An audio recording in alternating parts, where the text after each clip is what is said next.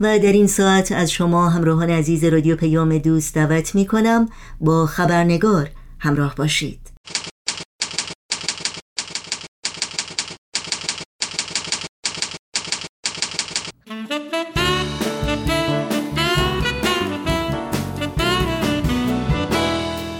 و ما در چند هفته اخیر جهان شاهد صحنه های دلخراش و اندوهباری از فجیترین عواقب چند زلزله بود. اول زلزله ای که در روز هشتم بهمن ماه شهر خوی در استان آذربایجان را تکان داد و صدها تن از شهروندان عزیزمون رو قربانی گرفت و هزاران شهروند دیگر رو در سرمای سخت زمستان بی خانمان و بی سرپناه گذاشت. و بعد وقوع چند زلزله در جنوب کشور همسایه ترکیه و بخشهایی در کشور سوریه که میزان خرابی آن حقیقتا جبران ناپذیر و شمار قربانیان آن تا کنون از ده هزار نفر گذشته و متاسفانه همچنان رو به افزایشه. اما زلزله چگونه شکل می‌گیره و آیا قابل پیش بینی است چرا در برخی از کشورها میزان ویرانی ناشی از زلزله به مراتب کمتره و آیا محدود کردن شدت و وسعت خرابی های ناشی از سانحه زلزله امکان پذیره؟ و البته پرسش های دیگری که با کارشناس برنامه امروز خبرنگار در میان خواهیم گذاشت. نوشین آگاهی هستم به شما همراهان عزیز خبرنگار. خوش آمد میگم و برنامه امروز رو تقدیم می‌کنم.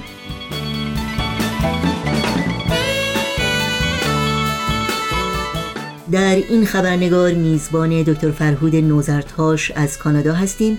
ایشان کارشناس مهندسی سازه و مدیر بخش سازه یک شرکت بین المللی مهندسی فورنزیک یا به عبارت دیگر مهندسی تحقیقی و قانونی هستند و با ما در این برنامه خبرنگار به گفتگو می نشینند پس همچنان با ما همراه بمونید تا لحظاتی دیگر به دکتر فرهود نوزرتاش خوش آمد میگیم و گفتگوی این خبرنگار رو آغاز می کنیم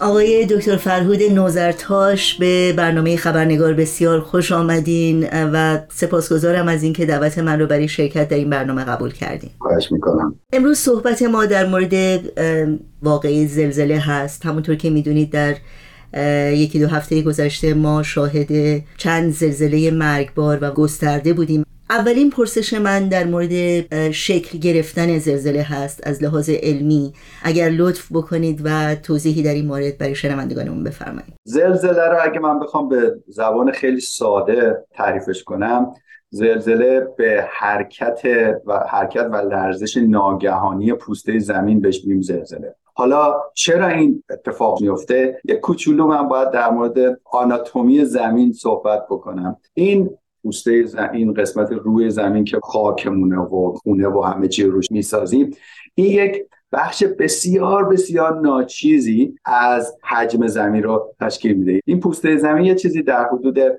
کیلومتر تا 50 کیلومتر تغییر می‌کنه. واسه که زیر اقیانوس ها خب نازکتره. و روی کوه مثلا بلندتر.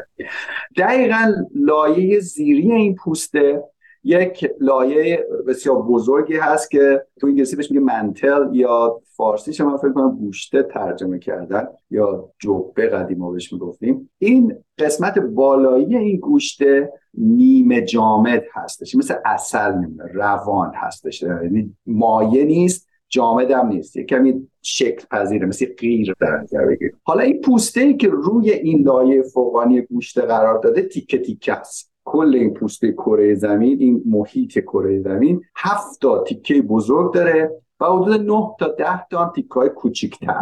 مثل این پازل بچه های جیکسا پازلی که بچه ها به هم دیگه می‌ذارن پیش هم دیگه و جورش می‌کنن پوست زمین هم اینجوری جور شده با هم دیگه حالا این تیکه های مختلف پوسته زمین چون روی اون تیکه نیمه مایه قرار داره این روش حرکت می‌کنه. تمام پوسته کره زمین در حال حرکته به طور دائم. در حد چند میلیمتر در سال چند سانتیمتر در سال حرکت می‌کنه.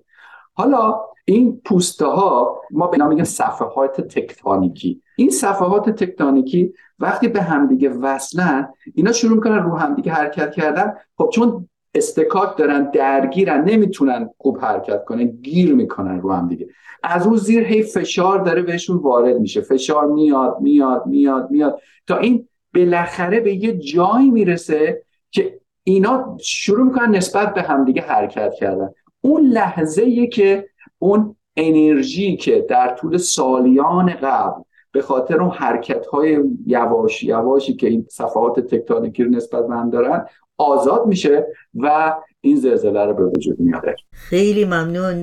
پرسش بعدی چه مناطقی در روی کره زمین زلزله خیز هستند بیشتر از مناطق دیگه؟ این توضیحی که دادیم که وقتی که شما نحوه تولید زلزله رو در نظر بگیرید خیلی راحت می‌تونید خودتون تجسم کنید. اون حد فاصله بین این دو تا صفحه های تکتونیکی یا اون محیط در واقع صفحات تکتونیکی مناطق زلزله خیز هستن. حالا شانسی که ما آوردیم اکثر این صفحات در وسط های اقیانوس ها هستن. یعنی شاید 90 درصد این مرزها در وسط اقیانوس های مختلف هستن ولی یه جاهاییش تو خشکی هست.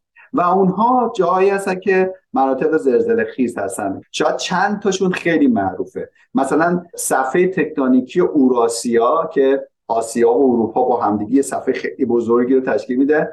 جایی که وصل میشه به صفحه تکتونیکی اطلس یا اقیانوس اطلس. اونجا اون محلی که این دوتا من وصل میشه زلزله که که در ژاپن اتفاق میفته اونجا اتفاق میفته.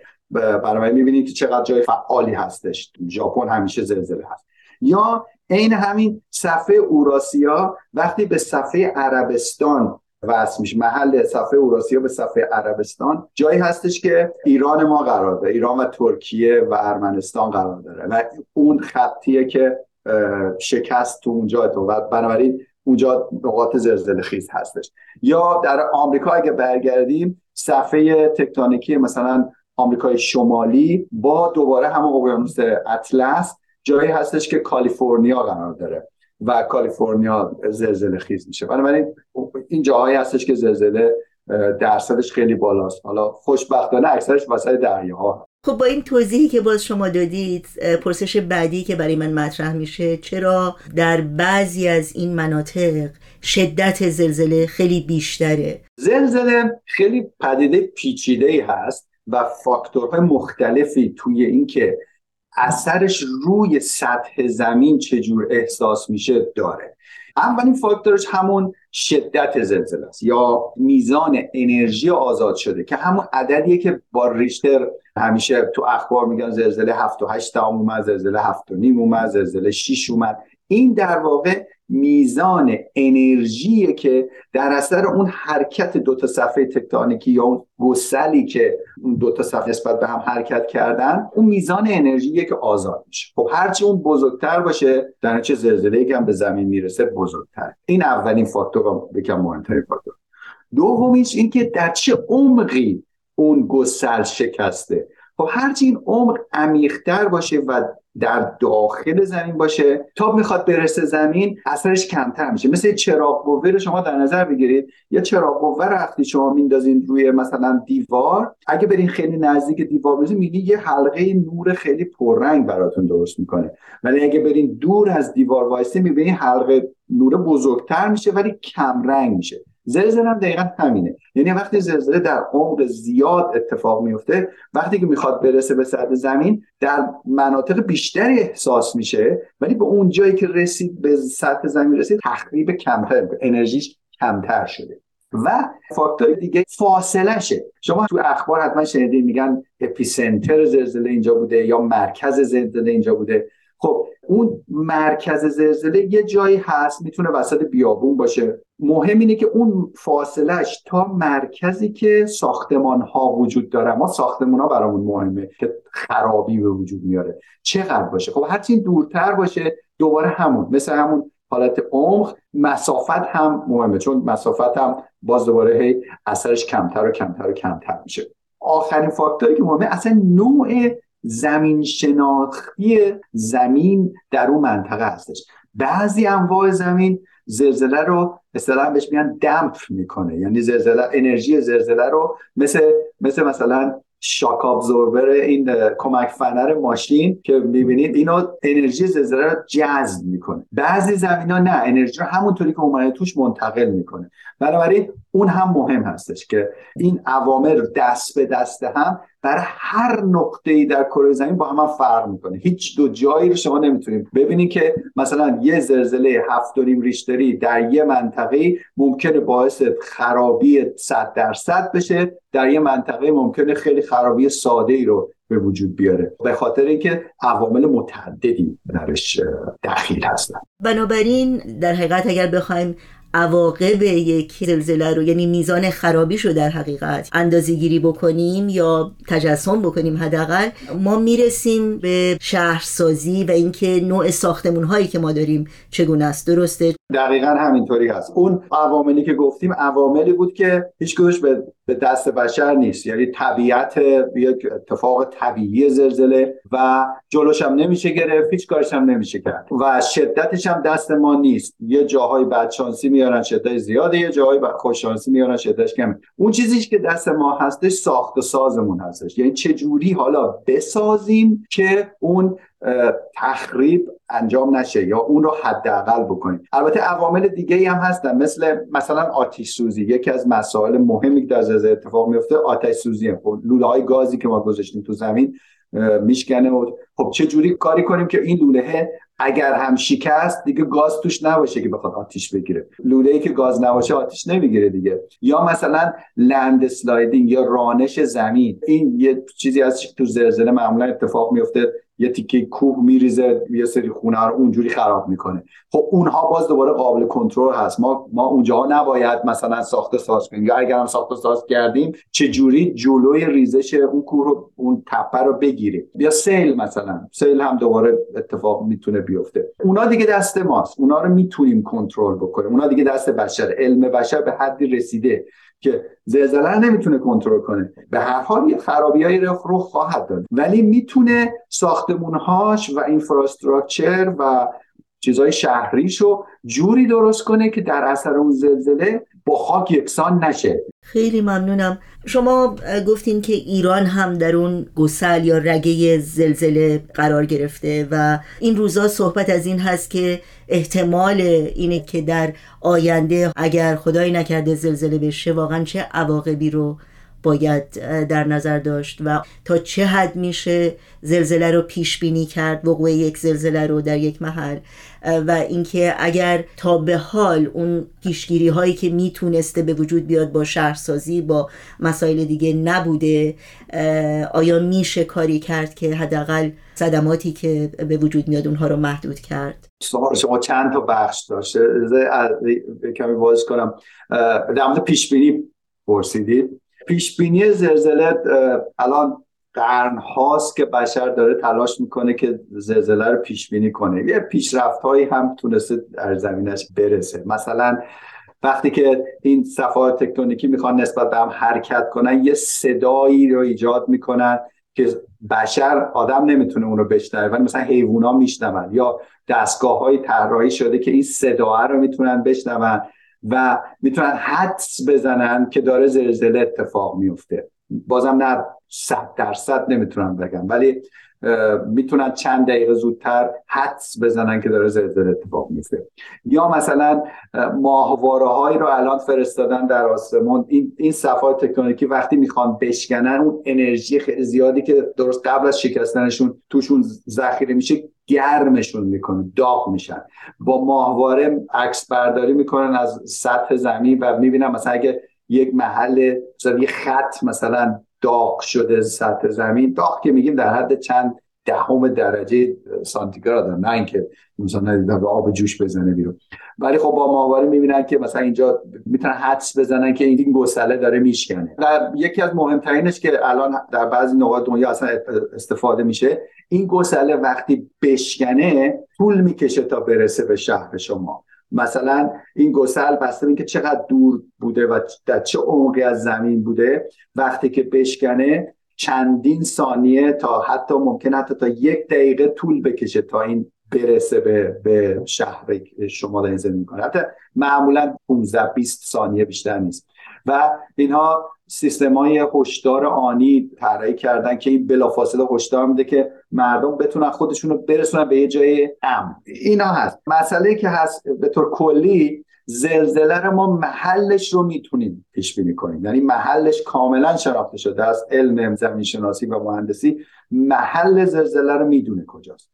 ولی متاسفانه زمانش رو هنوز نمی‌تونیم تشخیص بدیم. و اگر هم تشخیص بدیم این علومی که الان صحبت کرد نمی‌تونه زمان رو به طور کامل پیش بینی بکنه. ولی می‌تونه چند ثانیه اکثر یک دقیقه زودتر هشدار بده به جمعیت یک شهری. که خودشون بتونن به مناطق امن برسونن. منطقه امن هم که بگیم تو خود خونهشون. و در مورد اینکه الان خب فکر بکنید اگر این هشدار رو مردم کشور ترکیه داشتند یا مردم خوی داشتن گرفته بودن. ولی هنوز به خاطر نوع ساختمون هایی که اونجا بنا شده شانس نجات نداشتن از این زلزله. درسته؟ متاسفانه وقتی خود کل ساختمون خراب بشه خب کاریش نمیشه کرد چون یک مانوری وجود داره که میگه بشین زمین برو زیر یه چیزی و محکم خودتو نگه دار. ایدهش اینه که میگه هر کسی باید تو خونه خودش جاهایی رو پیدا کنه که اگر سقف اون خونه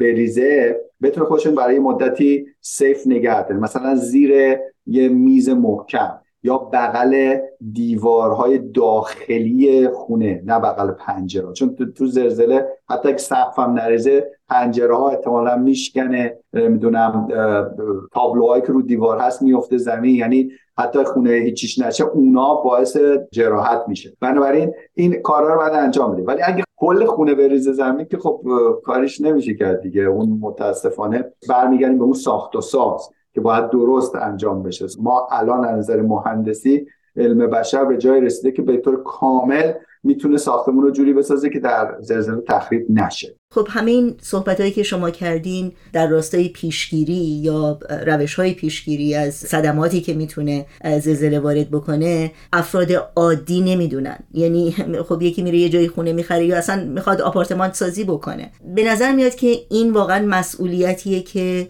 دولت ها باید به دوش بگیرند و با قوانینی که وضع می‌کنن و با آگاهی که به شهروندانشون میدن اجازه ندن مثلا جاهایی که واقعا تا این حد خطرناک است ساختمون ساخته بشه که در معرض خطر زلزله خواهد بود و به نوعی مقاومت نخواهد کرد در مقابل زلزله آیا این درک من درسته؟ تا حدودی به نظر من یعنی جایی وجود نداره که بگی نمیشه ساختمون ساخت. فقط مگر اینکه رو خود اون گسل شما بخواین ساخت. اون که بله اون اصلا جای مناسبی برای چیز. ولی یه گسل یه عرض محدودی داره. یعنی چیز خیلی بزرگی نشاد ارزش در دو سه کیلومتر ماکسیموم در بزرگترین گسل ها باشن. بنابراین ما همه جا می‌تونیم خونه بسازیم. ولی باید درست خونه ساخته بشه. من من فکر می‌کنم دقیقا حرف شما درسته. این مسئولیت مسئولیت دولت ها هستش که کدها یعنی آینامه های ساختمانی رو جوری درست کنن که ساختمون ها جوری باشه که بتونه در برابر زلزله مقاومت بکنه. این کار دولت بله. ولی کار مردم اینه که به دولتشون فشار بیارن که این کار رو بکنه. مردم هستن که می‌تونن دولت رو فشار روش بیارن که یک کاری رو انجام بده. و بعد از اون هم ما بهترین قوانین رو در خود ایران خودمون داریم. ولی وقتی که سازنده ای میره دزدی می‌کنه از مساله کمکاری می‌کنه از مساله. اون نقشه ها رو انجام نمیده. اون دیگه دولت نیست. اون خود مردم که دارن این کار برای اینکه یک کمی پول بیشتری بخواد در بیاره چون متاسفانه ساختمون به این صورتی که مردم فقط نازوکاریشو می‌تونن ببینن. اون اسکلت پشتش دیده نمیشه. پوشیده شده. بنابراین اکثر دزدیات اون اسکلته میشه. چون کسی نمیبینتش. خریدار وقتی میاد چه کاشی های قشنگی چه نمی‌دونم چه دیوار خوش رنگی داره چه پنجره خوبی داره. ولی نگاه نمی‌کنه که خب این از نظر کلتی خیلی ضعیفه. اون تیکشه که فکر می‌کنم که دولت مثلا کاری که می‌تونه بکنه شاید این باشه که نظارت رو قوی بکنه. قدرت اجرایی بده به مهندس ناظر. مثلا چیزی که در کشورهای اروپایی و آمریکایی هست. مثلا مهندس ناظر اینجا خیلی قدرت داره. یعنی شما کافیه به عنوان مهندس ناظر برین سر یه ساختمان به احساس خطر بکنید. می‌تونید اون پروژه رو به طور کامل بخوابونید و هیچ کسی نمی‌تونه رو حرف شما حرف بزنه. باید اون چیزی که شما گفتین رو باید حل بکنن. یا ثابت کنن که اون حرفی که شما زدن اشتباه است مثلا باید دلیل بیارن که اشتباه ولی چنین چیزی در ایران وجود نداره مثلا.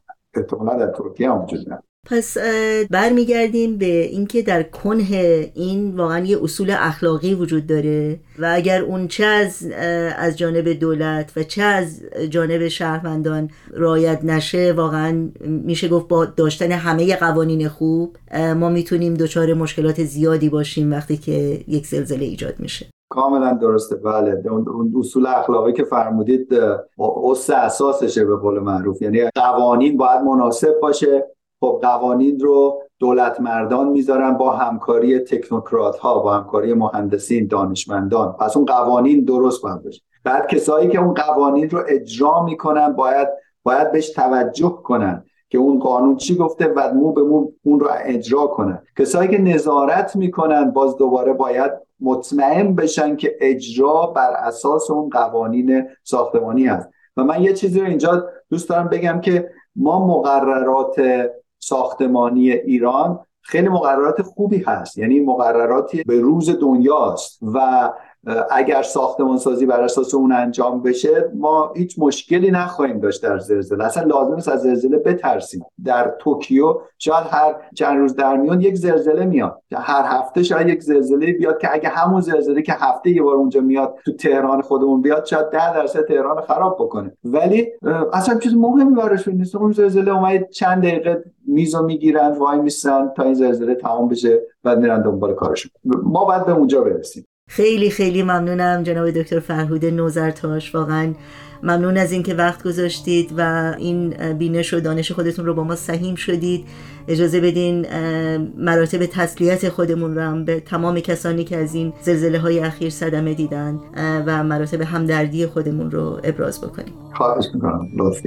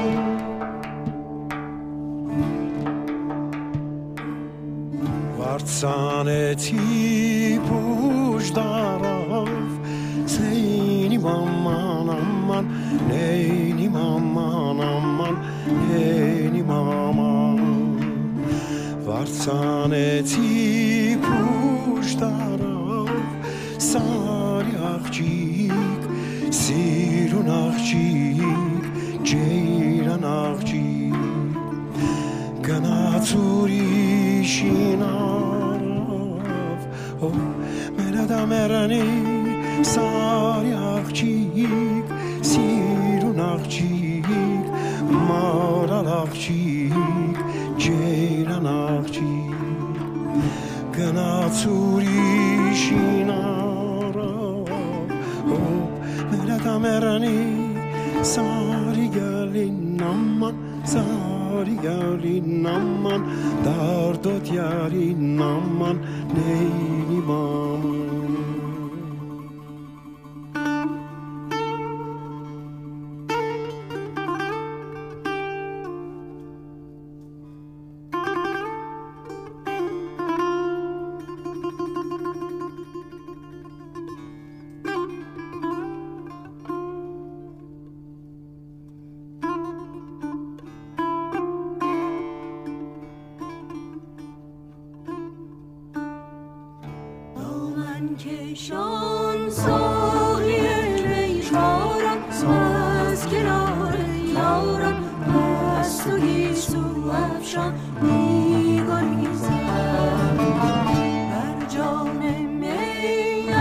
should I